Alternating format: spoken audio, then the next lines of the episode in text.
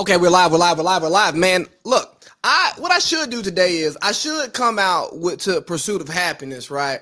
Because uh apparently Kid Cudi, he reached out to Joe Burrow, and I'm feeling like Burrow today, man. Call me Big Baby Burrow, you feel me? Because we going to the Super Bowl. And by us, I mean this podcast is going to the Super Bowl because we gonna win a ring because we are champions around here. Not my sorry Falcons, you know, my right shoulder.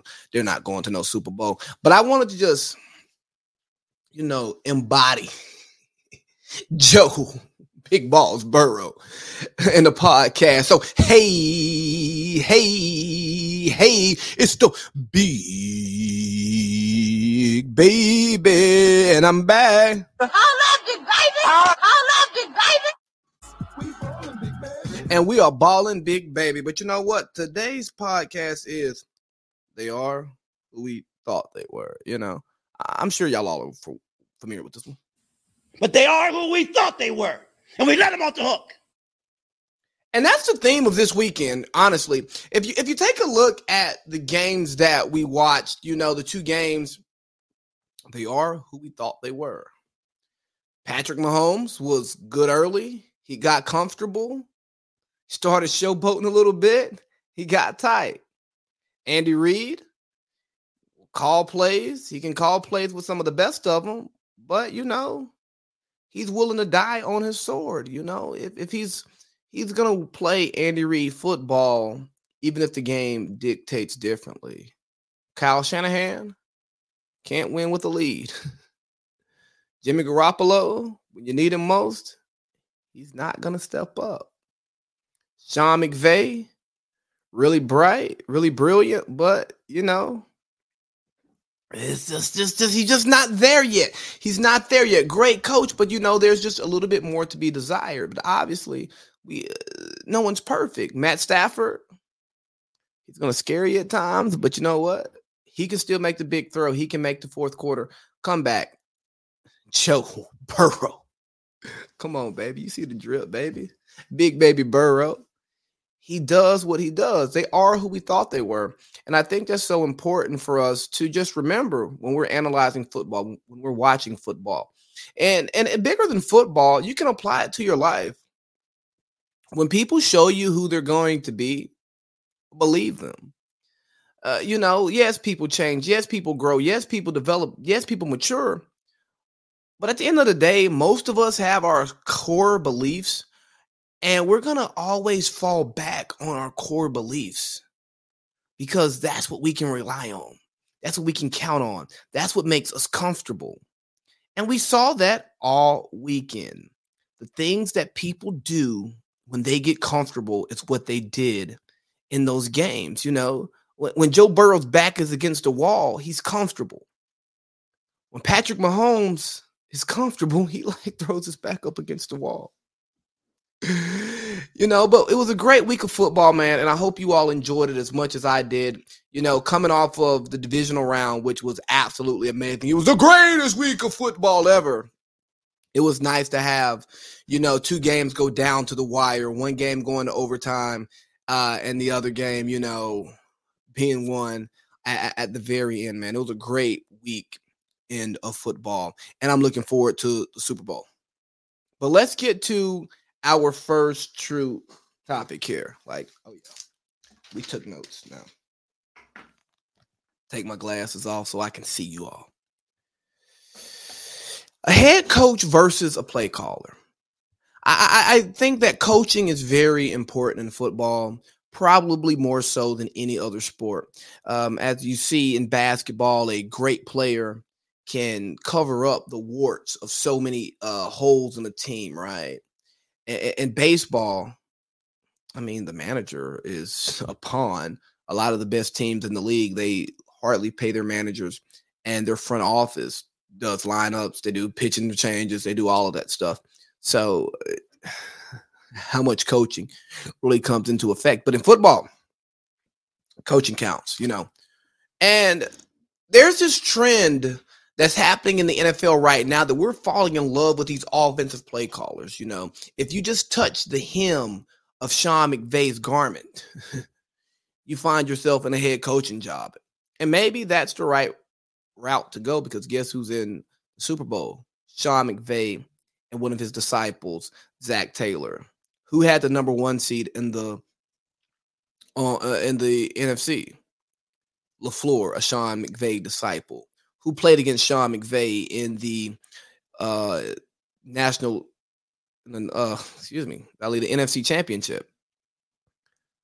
Kyle Shanahan, somebody who Sean McVay learned from, who came from that Mike Shanahan tree. So maybe that is the right way to play football, but we're falling in love with these offensive play callers and we want to make them head coaches. But you got to understand the law of, dim- of diminishing returns. And in the law of diminishing returns, it pretty much says that the more that you do, the less effective that you can be in other places, right? So if you are that offensive play caller and you're spending all of your time in game calling plays, well, how are you managing the game? You know, because while the defense is on the field, when you should be, you know, managing the defense, uh, being aware of what they're doing, you're debriefing with the offense. You are getting ready for your next uh, drive. And it goes back in, and it goes into preparation. If you're spending your time in the offensive meeting room and you're not in a defensive meeting room, you're not in the special teams meeting room, are you really being the best coach that you can be? Because if you are the play caller, that means you're running that offensive meeting. It's no way in hell that you can let your OC run that meeting and be confident that that OC is running the meeting in the way that you would like for it to be ran. Because at the end of the day, yeah, they may help you come up with the scheme, but you're calling the plays. So I'd assume that the play caller would be the one running the meeting. But what do I know? I'm just a big baby. And how can you ins- ensure that the game plans are aligned, right? Because I, I, was listening to Michael Lombardi today, and he was talking about the importance of complementary football.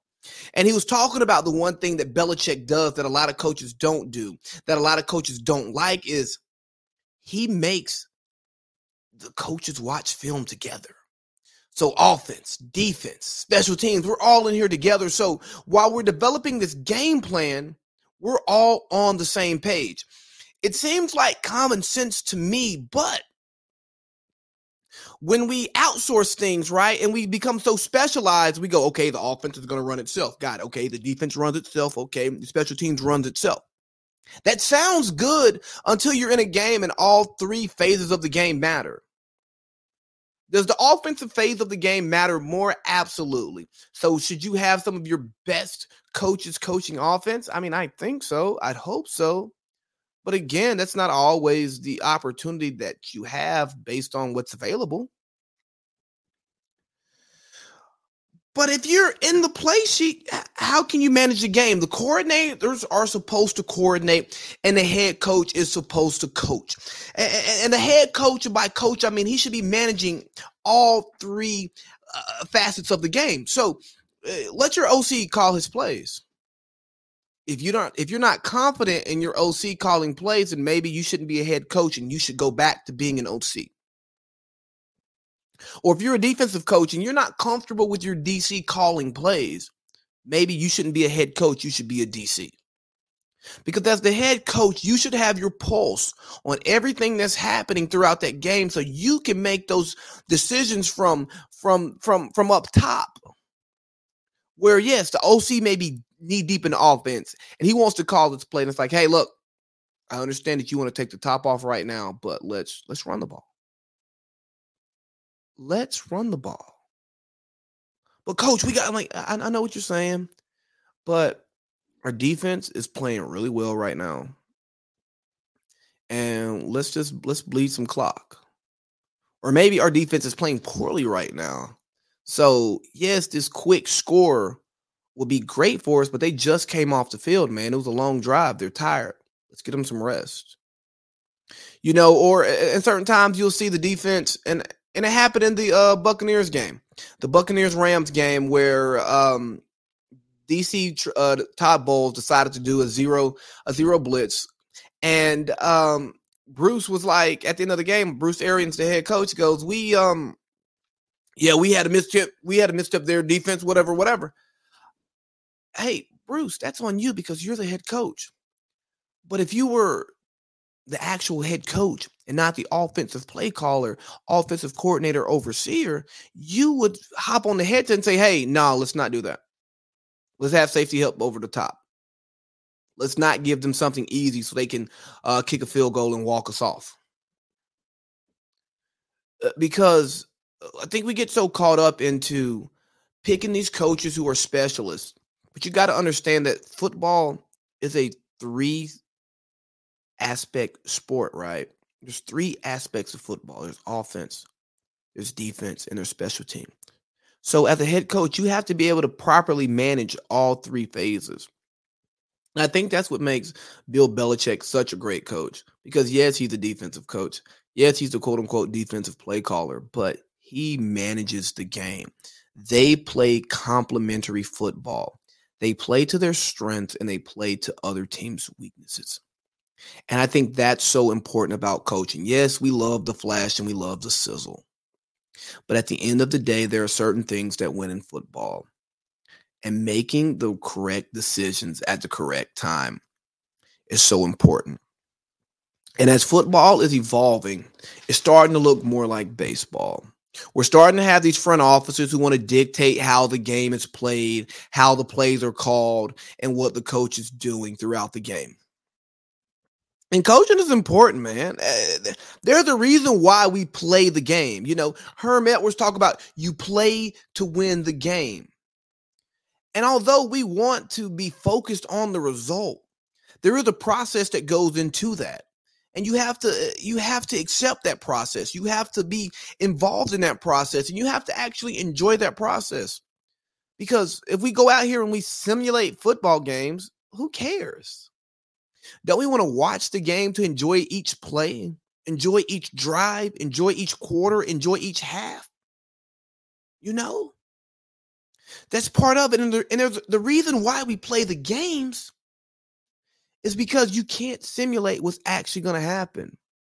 Because there's this thing called the human aspect that's a part of the game, whether it's the coaching, whether it's the playing, whether it's the officiating, there is a human aspect to the game that analytics will never be able to cover. Analytics can't cover uh, or, or, account for a bad spot. Analytics can't count for account for a bad play call or a fumble or a bad read interception. Analytics can't can't predict that. We get so caught up in the analytics and we forget about the human aspect, especially in the playoffs. Pressure bust pipes. Players can get tight, and so do coaches. We saw it this weekend. Andy got tight. Pat got tight. Sean got tight. Kyle got tight. Jimmy G was Jimmy G. Joe Burrow was Joe Burrow, baby. You feel me? Big baby Burrow. Joe Burrow was himself. And there's no formula that you can put into your your your your your computer into your spreadsheet to generate how those human factors are going to affect the game. Now, if you can tell me the analytic that measures it, I'm I'm all here for it. Colin Cowherd talks about analytics because you got to care about the men out there playing.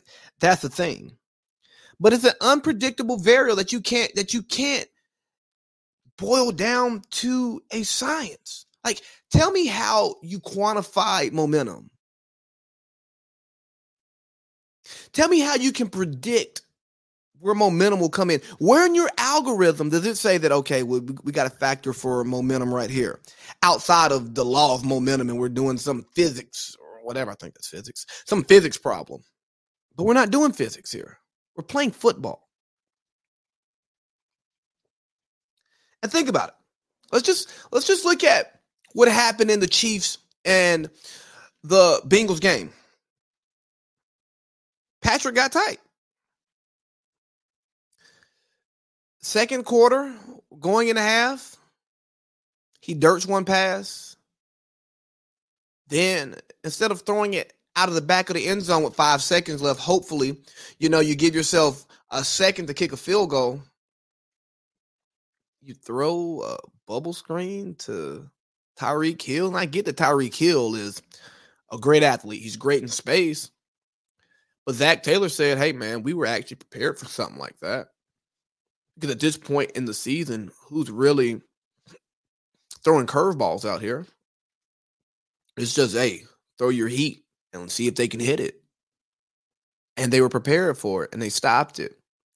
Where you could have had three points right there going into the half and getting the ball back with great momentum, and you put the fork in them.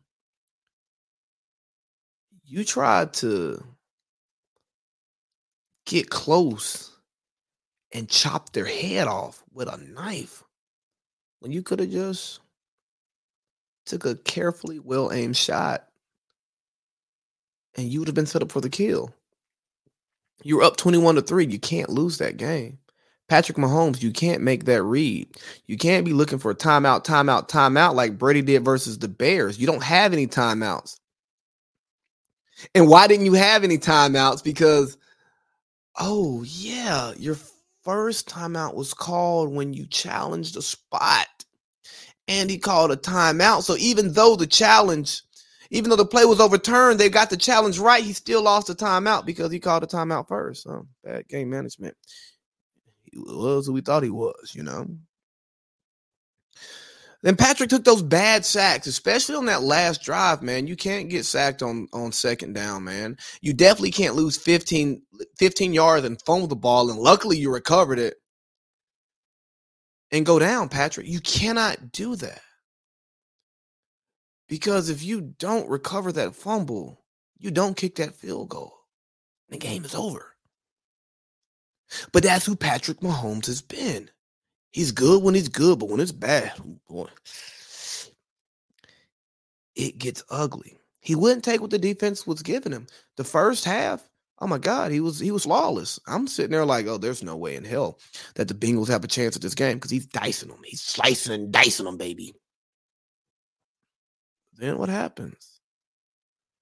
He want, he gets comfortable. He wants to get cute, and like, oh, let's go for the jugular. Well, here's the thing about going for the jugular. If you miss, the counter is disgusting. And that guy across from you, he's not afraid of you like everybody else. He don't see you like everybody else does. He sees you as the mere mortal that you are. And then, I mean, just think about the the the the, the, the scouting report on Patrick Mahomes. Mechanics get sloppy.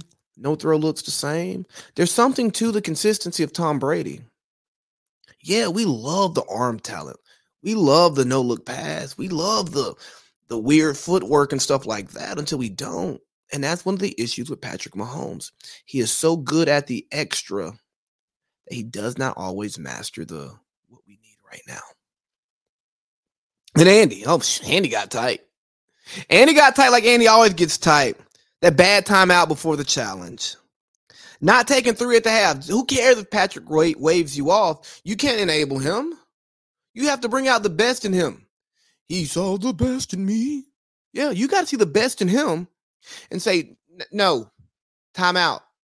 Butker, get out there. Give me three. Not running the ball. Jerick McKinnon was giving you like five a carry. Jerick McKinnon was killing. Second half, why? Why not, Andy? You rather lose your way than win the way win the with uh, what the defense gives you, Andy. You, and that's been your history. Your game management has been suspect. And, and, Patrick Mahomes, I think he covered up some of that in your Super Bowl season, and the and the weapons that you have make y'all good. But Andy and Patrick are a match made in heaven or hell. Depends on the day of the week. They are yin and yang. They are hot and cold. They are yes and no. They are in and out. They are up and down. That's what they are because when it's good, it don't get no better. But when it's bad, it goes to hell in a handbath because both of them like to get cute. Both of them like to get pretty. And when it happens, it happens. And when I say it's good, it's good. But when it's bad, it's awful. And that's what happens. And you end up blowing a 21 to 3 lead in the AFC championship at home to the Bengals, to the Bungles,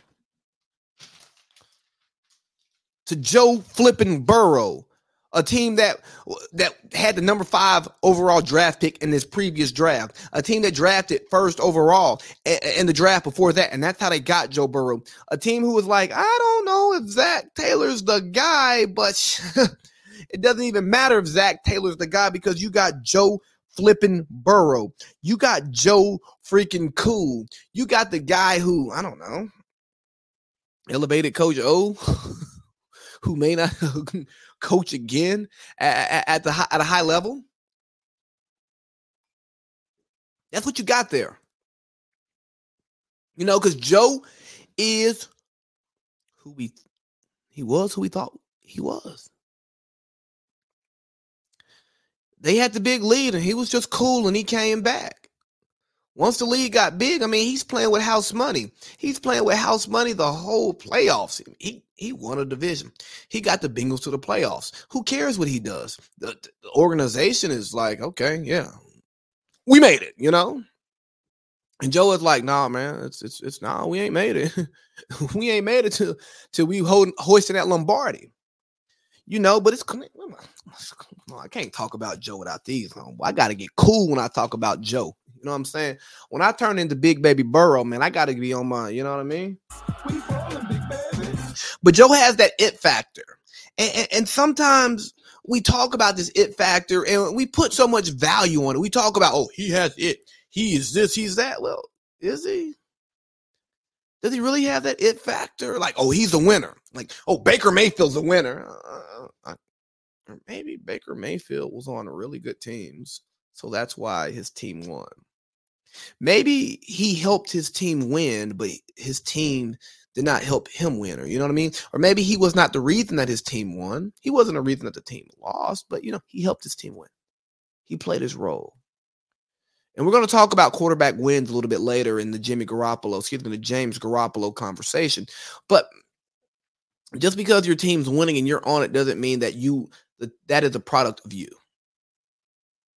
I am willing to go out on a limb and say the reason that the Bengals are winning is because of Joe BB Burrow. Joe Triple B. because he has that it factor. And sometimes those traits outweigh the talent on the field because it empowers those around them to be their best more consistently. Because Joe believes in himself so much, I think his teammates believe in themselves just as much and even more than they would normally do. And Joe Burrow embodies culture and confidence. You know, culture and confidence are contagious. And, and, I think that's what Joe Burrow is. You saw it at LSU, one of the greatest college football teams ever, led by Joe Burrow. Year one, it was like, eh, I don't know what's going on here. Year two, he's the guy. Look what and look what happens. You know, Herb looks worse and worse uh, uh, uh day by day. The more Joe Burrow succeeds, it's like. I mean, Haskins. I mean, I know why he did it, recruiting politics, but hey, are the politics more important than winning a championship? Maybe for Herb because you know it's freaking Herb. You're fired. You're fired. Yeah, that's that's that's Herb's that's Herb's thing music. But it, it matters, and, and Joe Burrow really shows you how important quarterback is because we talk about quarterback as being the most important position in football. At, at, no time has quarterback been more important than it is now. And look what Joe's doing. He's led the Bengals to the Super Bowl. He won the first road playoff game in Bengals history. And if you look at how he won the game, you know, they they didn't look great early. They he, he and Chase couldn't connect, but hey, Higgins was cooking. He hit Tyler Boyd on some key on some key third downs. I mean, Chase still got him a touchdown, you know.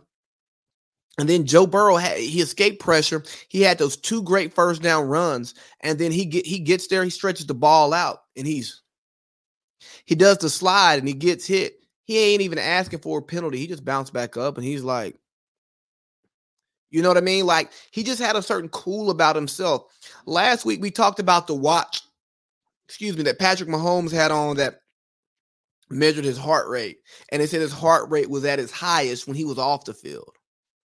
I wonder what his heart rate was like on the field this week. I wonder what what what Joe Burrow's heart rate was while he was willing and dealing. I mean, that's come on, man. It, it's it's crazy, but the reason why I think Joe Burrow is so good in this situation, right? Joe flipping Burrow is because of what he's had to overcome. He went to Ohio State and he didn't win the job. He's from Ohio. He was a three star. And guess what? I'm pretty sure he was sitting in practice watching what he was doing, watching what Haskins is doing. It's like, I'm better than this freaking guy. Why am I not getting a play? Don't get me wrong, Haskins was great in college, but I mean, it was a lot of YAC, a lot of yards after the catch. It wasn't it? Haskins was doing great. He had a great receiving corps. A bunch of NFL receivers playing against a bunch of college DBs. Then he goes down to LSU and he struggles that first year. He's down there. He comes back the next year and he's killing it. Then what happens? He gets drafted to the Bengals, and people are like, "Oh man, Joe, uh, you should you should demand that the Bengals trade you, not play for them because they're a terribly ran franchise." He's like, "Nah, man, I'm good." He gets there, he shows some flashes. He's getting his ass kicked. I mean, he's getting sacked left and right, and he finally, you know, tears his ACL.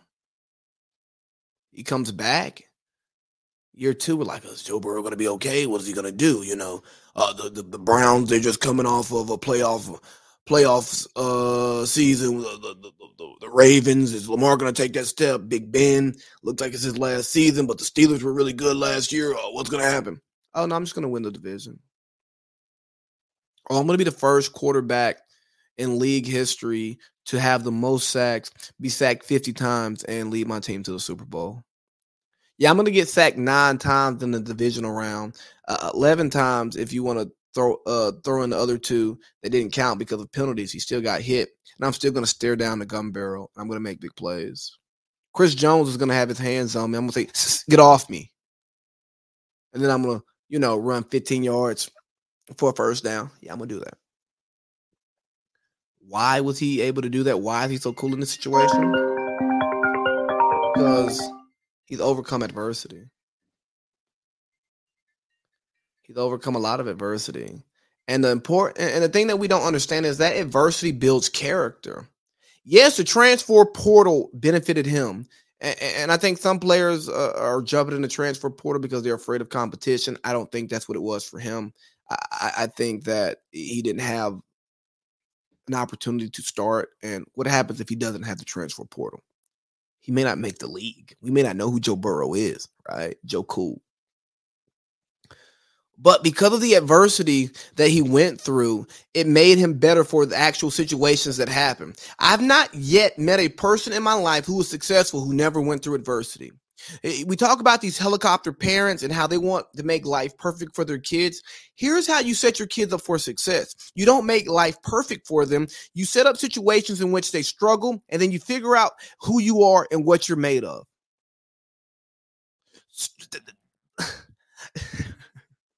you got to trust the process. We talk about the the pearl, right? The pearl to make the pearl, you get the piece of sand, it gets in the clam and it just and all these using that pressure, that pressure, that pressure that it goes through makes this beautiful jewel that we give to our women and we make it makes them happy. And, and in order to get this beautiful jewel that is Joe Burrow, he had to go through a lot to get here. He had to struggle. He had to overcome obstacles. And I think that's w- the problem that Patrick Mahomes has has encountered during his professional career. He hasn't had bumps in the road. He got drafted 10 overall, but he got drafted by a team that was a playoff team that moved up to get him. So what happens when you move up to get Joe Bur- uh, uh, Patrick Mahomes? He's outfitted with a Tyreek Hill. He's outfitted with a um, Travis Kelce. Uh, at that point in time, he had a Kareem Hunt, and then they end up getting a Clyde Edwards Helaire. They had a, a, Damien Harris, I believe his name was, or Williams, the other running back who was good. You know what I mean? You you have a respectable offensive line his first two seasons there. You have an opportunistic defense with a Honey Badger and a Steve Spagnuolo calling it up. And, and, and he didn't have to struggle. Year one, playoffs. I mean, he's on the bench, but who cares? Playoffs. His first year, MVP, AFC Championship. He's a Dee Ford offsides penalty away from going to a Super Bowl in his first year as a starter. Year two, not as great season, but MVP esque. And guess what? He wins a Super Bowl. Year three as a starter. It's just a, it's just like oh the Chiefs are going to win it all and guess what they go to the Super Bowl they get they get the doors beat off of them he gets paid. He's the $500 million man. Good for him. Not hating him for that. But what career adversity has he hit? I mean, every year as a starter, he's been in the AFC championship, and we're calling him the GOAT. We're crowding him. We're saying nobody, I mean, he's the only person who might catch Tom Brady because look at what he's doing so early. Remember what Aaron Rodgers did early. And granted, Aaron hasn't been to as many Super Bowls. But we fell in love with Aaron early, and guess what? He only has one. Drew Brees only has one. Look how long it took Peyton to get his one, and then look how much longer it took him to get to number two. We we can't take uh, this good for granted, and we can't just project that because you're good this year, you're going to be good next year. You're going to be good the year after that, and you're going to keep showing up. We wanted to crown the the the the Mahomes versus Allen rivalry, the next Brady versus Manning. Well, neither one of them are in the Super Bowl because we got Joe Burrow in that Super Bowl. What if the new Brady versus Manning is the AFC North and is and is uh Burrow going against Lamar? You didn't think about that, huh? It could be the interdivision thing that Brady and Manning was supposed to have. When the Colts moved from the AFC East, AFC East uh, to the AFC uh, South. Yeah. the interdivision matchup. Yeah, what about that one? Have we thought about that? No, we haven't. Because we're just so quick to crown them. And, and, and, get back to Denny Green. Let's get back to Denny Green because they are who we thought they were. But what, what did he say? Thanks, Coach. See. They crowned their ass but they are who we thought they were, and we let them off the hook. If you want to crown them, you can crown them, but guess what? Everybody with a crown ain't a king. And y'all been so quick to, to make Patrick Mahomes the king of the NFL. Oh, the Chiefs dynasty. Dynasty where? They got one Super Bowl, two Super Bowl appearances in four years. That's not a dynasty. Let's, let's stop it if the Rams win the Super Bowl, what they're the same thing in four years, two Super Bowl appearances and one Super Bowl win. We're not calling them a dynasty. So I, I just think we need to we need to be careful. We need to be careful. But look, this this adversity that Patrick Mahomes is going through, it's great for him. It's absolutely great for him because guess what? They're going to come back this off season and they're going to go back to the drawing board and see what they can do better.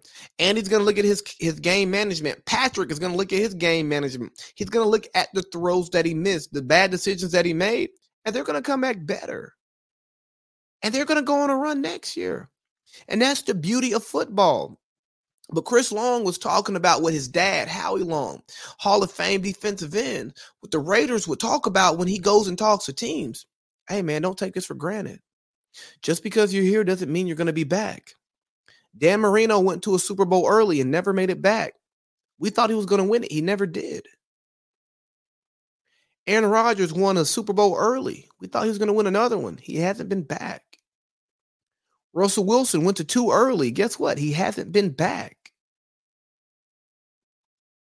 My Falcons went from 28 3 in a Super Bowl to the next season uh, uh in the playoffs to back to back top 10 picks. You can't take this stuff for granted. But they are who we thought they were. And let me tell you what experience matters. We have to we can't undervalue what experience provides for us. The experience that that that joe burrow had in, in overcoming adversity that matters. The experience that patrick mahomes is having that's going to matter. The experience that bill belichick has as the best coach in the nfl it matters. The experience that andy reid has to be able to call plays to understand all the different situations that he's been in and to be able to to go back to oh I remember in in um in Philly we did this and it worked. Oh I remember back when I was in Green Bay under Holmgren we did this and it worked. Yeah, going back to all of that stuff matters. Why do you think Kyle Shanahan is, is, is in lockstep with his dad in the way he runs his team? Because Mike's experience matters. And in that Rams 49ers game, we saw where the lack of experience as a head coach kind of showed up. Kyle and Sean did not have their best days calling the game, and it's okay. I think they're two of the brightest minds in the NFL. I think they are the future of the NFL. I truly do. But just because they're the future, it does not mean that they are cemented in the present. And in order for them to be the future, they have to go through these learning, these these these these learning experiences where they are. Uh, I listen. I was listening to Michael Lombardi today, and Lombardi talked about the one thing that so many Belichick assistants now don't get about what makes Belichick great is what happened in Cleveland. They weren't there for that. They didn't see what happened in Cleveland, and he took his lumps and him taking his lumps, then drafting Tom Brady, and then looking into the Drew Bledsoe injury, and not to say that Drew, you know what I mean, like looking into starting Brady, you know, it, it prepared, it allowed him to become the GOAT coach. Yeah, you need those experiences. Coaches need the opportunity to learn on the job. Uh, you know, these these these play callers that become head coaches, we don't know if they're leaders of men until they get the opportunity to do it and they need room to make mistakes and learn. That's why so often we see these coaches be better on the second go round. But they are who we thought they were. And Kyle and Sean were who we thought they were. They got a little too cute. Kyle couldn't keep a lead. Sean got a little tight in a big game, but somebody had to win. And what it boiled down to was quarterback play. There's a reason why the 49ers called about Aaron Rodgers. There's a reason why the 49ers drafted Trey Lance. There's a reason why the 49ers wanted to make a play for Matt Stafford. There's a reason why the Rams traded Jared Goff and two first round picks to get Matthew Stafford. There's a reason why all of this stuff happened. And the reason why is because in the biggest games, quarterback play matters. Sean McVay knew that if he was in the same situation with Jared Goff, oh, he's not even in the same situation with Jared Goff because Jared Goff doesn't dial up those two throws to Cooper Kupp to win the game against Tampa Bay. He goes to overtime, and guess who wins in overtime? Tom freaking Brady. You know what I mean? But Sean McVay knew that he needed a quarterback that he could count on to make throws down the stretch to win the game. And that is exactly what happened. Because just like we know with Jimmy Garoppolo, he is a product of his environment, and he he's a trailer, not a tra- he is a trailer, not a tractor. And guess what happened when we needed him to carry the team? He could not make one single throw in those last two drives to to help them down the stretch. The running game was not there and neither was Jimmy G. See, we, we talk about Dak and we beat up on Dak, but Jimmy G is like uh, he he's Laura Lynn Dak. He's great value Dak. He's Publix brand Dak. You, you understand what I'm saying? He is a, a Dak. If Dak is an iPhone, Jimmy G is a is a Android. Understand? Jimmy G is an Android, right? Uh, pretty. Did I call him Jimmy G? Did I, me call him Jimmy G. Hold up, David. Hold up, David. I gotta, I gotta correct myself. James Garoppolo is off-brand Dak Prescott. Okay, he is carried by his run game. Wherever the run game goes, that's where James Garoppolo follows. James Garoppolo was carried by his like remember, remember the last Super Bowl he got to. He threw 8 passes in that game. Run game carried him. Remember he beat Aaron Rodgers just a week ago. Who carried him? The run game and his special teams. But James Garoppolo's not carrying anything but a darn clipboard moving forward. I'm joking. He's going to be a starting quarterback. But nonetheless, he's he's, he's going to carry L's. That's what he carries. And, and the only way that you can get those L's away from him is if you run the hell out of the ball, you play good defense, and you play good special teams. Back to all three phases of the game. If you don't have all three phases of the game aligned, Jimmy Garoppolo, James Garoppolo is nothing. He's a pretty face. But James Garoppolo is who we thought he was. He couldn't make plays down the stretch. He throws the ugly, bad pick. And, and I get it. That pick wasn't what decided the game because it was third and long. But why was it third and long? Because James Garoppolo had to pass the ball. OBJ, he is who we thought he was. Nine catches uh, on 11 targets for over 100 yards. Yeah, he's that guy. He's still that guy. Y'all wanted to bear him because of Baker, but guess what? Baker is who we thought he was too a bum, a hurt bum. And yeah, once you give OBJ a functional, a functional team, a, a functional quarterback, that's what you get because structure matters, man. And, and as I'm gonna like bring both games together, right? Structure freaking matters. Uh, the, the, reason why we talk about let Russ cook, let Russ, let Russ cook, let Russ cook. And Peter's like, no, I need you to play within these boundaries is because uh, you need structure. All of us need some form of structure to be our best selves. And, and the lack of structure in Kansas City is the reason why uh, Patrick Mahomes uh, leaves a little bit on the table at times. The structure in in San Francisco shows you why James Garoppolo is going to fetch a second round pick and is going to get paid $30 million to quarterback another team next year.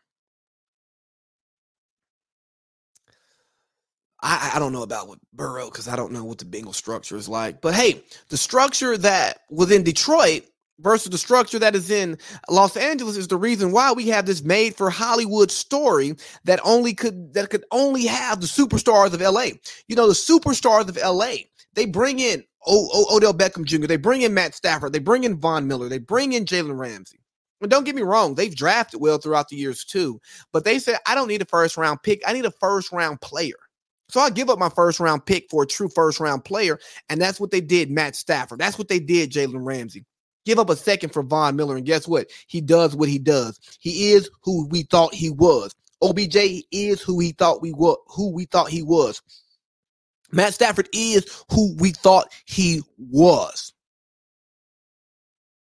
Come on now. Jalen Ramsey is who we thought he was. And unlike uh, Denny Green, RIP, and those Cardinals, they didn't let him off the hook. They made the movie, and now we've got a Super Bowl in LA. Speaking of which, man, is Tom retired or no? Um, Schefter and Jeff Darlington. Jeff Darlington, somebody who's super plugged into Tom Brady, and Adam Schefter, who is the voice of the NFL. If Schefter says it, then you know it's got to be true. They tweeted Tom Brady was retiring, but Tom Brady's camp immediately came out and said, no, no, no, Tom has not made a decision yet. And even Tom came out on his podcast today, the Let's Go podcast. He said that he hasn't made a decision yet. He's still going through the process. And um, I think it's interesting because I think Tom Brady's getting the benefit of the doubt for, oh no, he would never put this out um, during the uh, during during the games. He he would not want to uh, uh, upstage the football games. And I go, what? y'all not remember his Super Bowl commercial? I think Nick Wright is the only person in the national media who remembers that he did this Super Bowl commercial where we don't know if he was leaving New England or if he was staying in New England, and he left right in the middle of the Super Bowl. So to think that Tom Brady doesn't want to hijack the headlines is absolutely nuts. That is insane. You are crazy to think that Tom Brady would never do that because he would. And he's done it before on the most important day in football with the most eyes. So why would he why would he not hijack championship weekend? He's not playing. He wants to be there. So why would he not hijack it? Because I don't think Jeff Darlington, who is tied into Brady's camp, reports this unless he gets it from somebody who he trusts. Now maybe he says, "Well, he's retiring. I don't mind burning the bridge because what do I need him for anyways? I'm going to go out and say this instead of letting Brady announce it himself." Maybe. I don't know where he gets it from because the team, I don't think the team would have announced it because the team said they they weren't tracking that Brady was leaving. And then Brady, everybody in Brady's camp said, I don't know. Eh, eh, eh, let's let's turn into conspiracy theory here. You know what I mean? actually, let's conspiracy theory. Maybe Tom's camp leaks it so that we keep Tom in the national conversation because he he dominated the top of the week, but once we get closer to the games, we talk about the games. And, and, and the same way we accuse LeBron of always wanting to be in the headlines, leaking this, leaking that, maybe Tom did the same thing. Maybe part of Tom's legacy is that he wants to always be a part of the conversation. He wants to stay in your mouth pause. Um, instead of just you know being conveniently talked about because he's playing football. He's at he's in the Super Bowl. He's he's in the he's in uh, conference championship game. Uh, maybe Brady did a little bit of that. I, I think we give the people we like too much of the benefit of the doubt when it comes to these things. Um, I, he's vain. He's into himself, and that's okay. I'm not mad at him for it. I, I just think you know we shouldn't put anything past him uh, uh, uh, just like we don't give, you know, it, it, him and AB on two opposite ends of the spectrum, right? We never give Antonio Brown the benefit of the doubt, even though his history has shown that a lot of things he was right about. Whereas we always give Brady the benefit of the doubt, but he is the same person who did not know his balls was deflated. His balls were deflated, and but then he also like uh, trashed the phone, kind of like uh, his teammate did different circumstances, but nonetheless, he did he did trash the phone, you know. So I, I, I think I think this got leaked so that Brady could be in the conversation and he could dominate uh, the headlines. And now we're talking about Brady on a Monday, and we're not just talking about football. But I tell you, man, I'm tired of talking of uh, talking legacy. I think legacy legacy should be reserved for those who are retired. Now, I think it's okay to think about legacy and I think it's okay to like frame legacy maybe towards the end of careers. But all this talk of legacy drives me crazy. Like, well, what does this mean for Russell Wilson's legacy? What does this mean for Aaron Rodgers' legacy? Well, they're still active players, which means they're still building their legacy. So I don't know because you can't properly discuss a legacy until the until the career is over. Yeah, you can make your little cliff notes, but you could say that Peyton Manning's not a winner until he wins one. You know, you can say that that John Elway wasn't a winner. He couldn't win the big game until he goes out with back-to-back Super Bowls. You can start the career and say Aaron Rodgers or Patrick Mahomes is going to have the, the best quarterback career we've ever seen.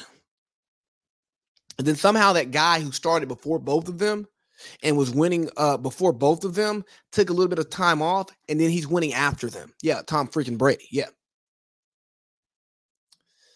Uh, so maybe the media, we should stop discussing legacy because the legacy conversation just it's it's a while you're playing while you're active it's it's still open it's not over so why are we discussing it? And for the players who are making these legacy moves, maybe you should just play the game and win the games and put up the stats so that your legacy is what it what it what it needs to be. Because the way Russell Wilson is obsessed with his legacy, I'm gonna tell you what your legacy is, Russell. That you're a cornball. That you are the you are the epitome of a sheep, excuse me, a lion in sheep's clothing. That you come off unassuming, that, that you come off as a team first guy. And and I think you want your team to win, but you're me first. I'll go Hawks. I won't say a bad thing about my team, but I'm gonna leak the teams that I want to play with. We're, we're gonna really get behind this let let Russ cook movement. We're gonna apply pressure to Pete Carroll, John Schneider uh, in the front office we're going to get the coordinator fired and then we're going to get a new coordinator and then we're going to go know about the offense even though you, you were hurt most of the season or not most of the season you were hurt throughout the season. Um okay. You're to put out that you've been rehabbing 19 hours a day. I call bullshit but what do i know? You can't do anything without your art your, your russell wilson rw3 fucking logo you know? Okay I'm not mad at you for selling yourself, but here's what I want you to do. I want you to, to own that you're going to sell yourself and sell yourself as a me guy, and not a team guy. We, we talk about Aaron Rodgers being a diva, but my God, if Aaron if, if Aaron Rodgers is a, is a diva, what the hell is Russell Wilson? If Russell Wilson demands a trade, here's the teams that he wants to go to, but he hasn't demanded a trade yet. Okay, you're not demanding a trade, but you're damn sure saying you want to leave. If I go tell my girlfriend, like, hey man, look, if we break up, here's here, like, here's four girls I'm probably gonna end up with. I'm pretty sure she's gonna be like, Oh love you, baby. that means I got one foot out the door. So if Russell already has one foot out the door and he's and he's trying to search his options, he wants to get out of Seattle. He wants to go to a bigger market because that's what benefits his wife. I, I'm okay with that. I just want you to own it. And media, I want us to stop talking about legacy because legacies are built on the field. So let's talk about what's happening on the field, and then when it's over, you you frame the legacy. Like, why are we talking? Like Tom Brady. Now's the time for Tom Brady to think about his legacy. Now's the time for us to really talk about Tom Brady's legacy because he's 44 years old, going on 45, and he may be retiring. But I don't want to hear about Patrick Mahomes' legacy. I don't want to hear about Russell Wilson's legacy. I don't want to hear about Kyler Murray's legacy. I don't want to hear about you, Joe Burrow's legacy. What does this mean for Joe Burrow's legacy? He's in year fucking two. Who gives a shit? And another thing I'm tired of talking about is quarterback wins. Quarterback wins without context is is dumb. It's just a dumb metric. Because if we're just, it, it speaks to caring about the result and not the process. And don't get me wrong, the NFL is a results based business. But typically, your results are derived from the process in which you go through to achieve those results. Okay. Jimmy G has won a lot of games, and Jimmy G has helped Kyle Shanahan win more games than anybody else. But guess what? That team is built for an average quarterback to win a lot. And the problem is when Kyle when Kyle has a backup, He's not average. He's below average, so they don't win a lot. But James Garoppolo is average. So with James Garoppolo, they win a lot, but it's not because of James Garoppolo. That's not why they win. So if your quarterback wins, guy, and you're gonna you're gonna say Jimmy G's a winner. Well, when he loses, let's point the finger at him. We can't point the finger at the run game. We can't point the finger at Kyle's questionable play calling. We can't point our finger at the, the DB dropping the pick. No, no, no. We're gonna point it at Jimmy Garoppolo because we're gonna point it at him at him when they win. But I think quarterback wins without context is a dumb metric because eh, football, we talk about football being the ultimate team game until we want to heap praise on a quarterback. And do I think quarterbacks are a big part of winning? Absolutely. Have I watched quarterbacks win games, will games? Absolutely. Do I believe that Joe Burrow is a big reason why the Bengals are in the Super Bowl? Absolutely. But Joe Burrow wasn't doing this without Ja'Marr Chase. Joe Burrow wasn't doing this without Tee Higgins playing at the level that he's playing at. Joe Burrow was not doing this without Tyler Boyd playing at the level that he was playing at, or Joe Mixon playing at the level that he was playing at, or the pass rush doing what they were doing. Okay? It takes it takes all all sides of the ball, all three sides of the ball to win. So quarterback wins is a dumb metric. without context. Now, if you contextualize it properly, yeah, sure. Uh, did Lamar pull some games out of his ass just on, on Lamar? Absolutely. Has Patrick Mahomes pulled games out of his ass because he's Patrick Mahomes? Absolutely. Has Russell Wilson carried a franchise because he's just he is just that damn good? Absolutely. But guess what? Russell Wilson hasn't gone back to a Super Bowl, has not won another Super Bowl because he's not been on a complete team since the Legion of Boom left.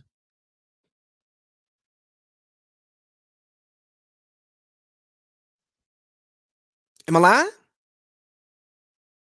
I know I'm not lying. So when we talk about when we talk about these quarterback wins, yes, quarterbacks are quarterback play is usually directly uh, responsible for winning, but you have to look at at the correlation. Like, what did the quarterback do? Who did they play against? Who, who's on his team? Who was injured? Who was healthy? Who's the coach? Who's the GM? There are a lot of different, a lot of different, you know, parts of football that feed into quarterbacks winning. And it's not just a quarterback marching out on the field and it's like, okay, we're going to win. Because if that was the case, Tom Brady would have never left New England. He would have stayed there. And it's because he's Tom Brady, they would have won games. But no, the supporting cast around him was not one that set him up for his best success. And guess what he did? He went down to Tampa Bay and he got him a ring. Speaking of New England, let's last topic of the day. We're going to talk about Josh McDaniels uh, going to Oakland. It's reported that Josh McDaniels is going to be the head coach at Oakland. He's bringing along his own GM, and from based on the way Jon Gruden was treated, um, based on the reports that um, Mr. Davis is going to allow Josh to run his football operation. And if Mark Davis is going to allow Josh McDaniels to run his football operation, I think that Josh McDaniels will succeed and he will be set up for he, he's going to be successful. Now, the first thing he's going to have to do is get the buy-in of the players because the players wanted Rich Bisaccia to come back. I think that Mark Davis made the correct decision of not bringing him back. Uh, he's a special teams coach. Uh, maybe he's a great CEO. Maybe he allowed his coordinators to coordinate and he was a good head coach, but he's interviewing down in Jacksonville and he may have the opportunity to prove that. But I think coming off of the Jon Gruden thing, you get every taste of Jon Gruden out of that out of that um, facility, and you start fresh with somebody. And it's the Raiders just win, baby. We're trying to make a Hollywood splash. We're trying to make a big hire. where do we go? Josh McDaniels. Josh McDaniels is is one of the best coordinators in the NFL. Has been. Yes, he had his best years with Tom Brady, but so did Bill Belichick. Are we going to say that Bill Belichick can't coach because of uh because of um he had Tom Brady? I, I think not. So here's what I think about Belichick's tree. Because Bill Belichick's tree catches a lot of hell for their lack of success, despite Bill Belichick being the GOAT coach. The reason why Bill Belichick is the GOAT coach because he gets to dictate the way the program is ran from top to bottom. Bob Kraft allows Coach Belichick to run his own program.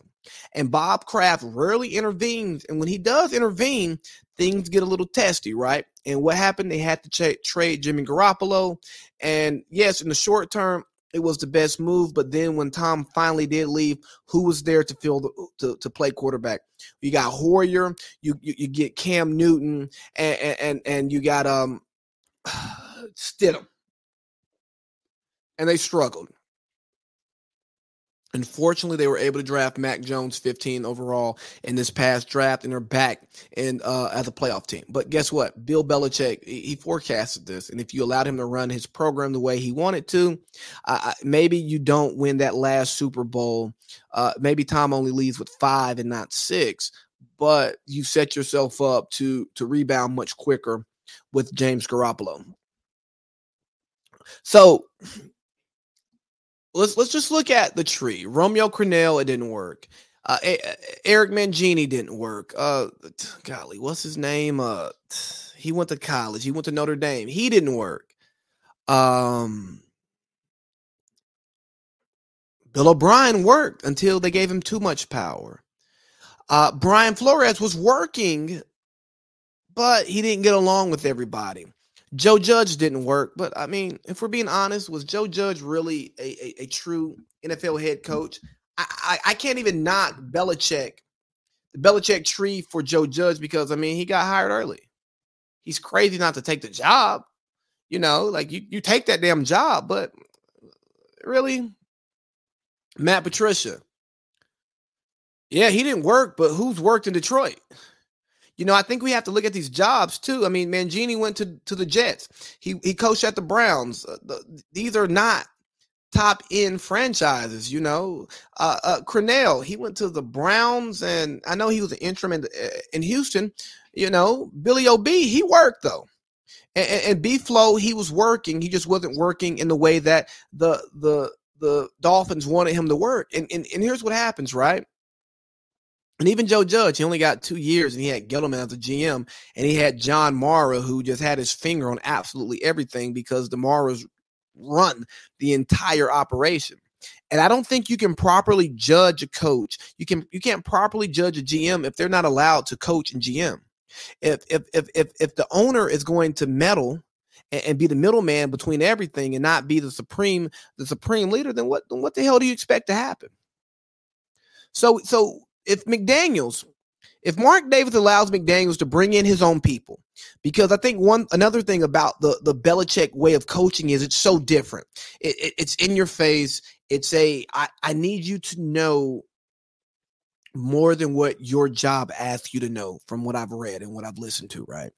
Uh, it's understanding complementary football, right? It's understanding all three phases of football.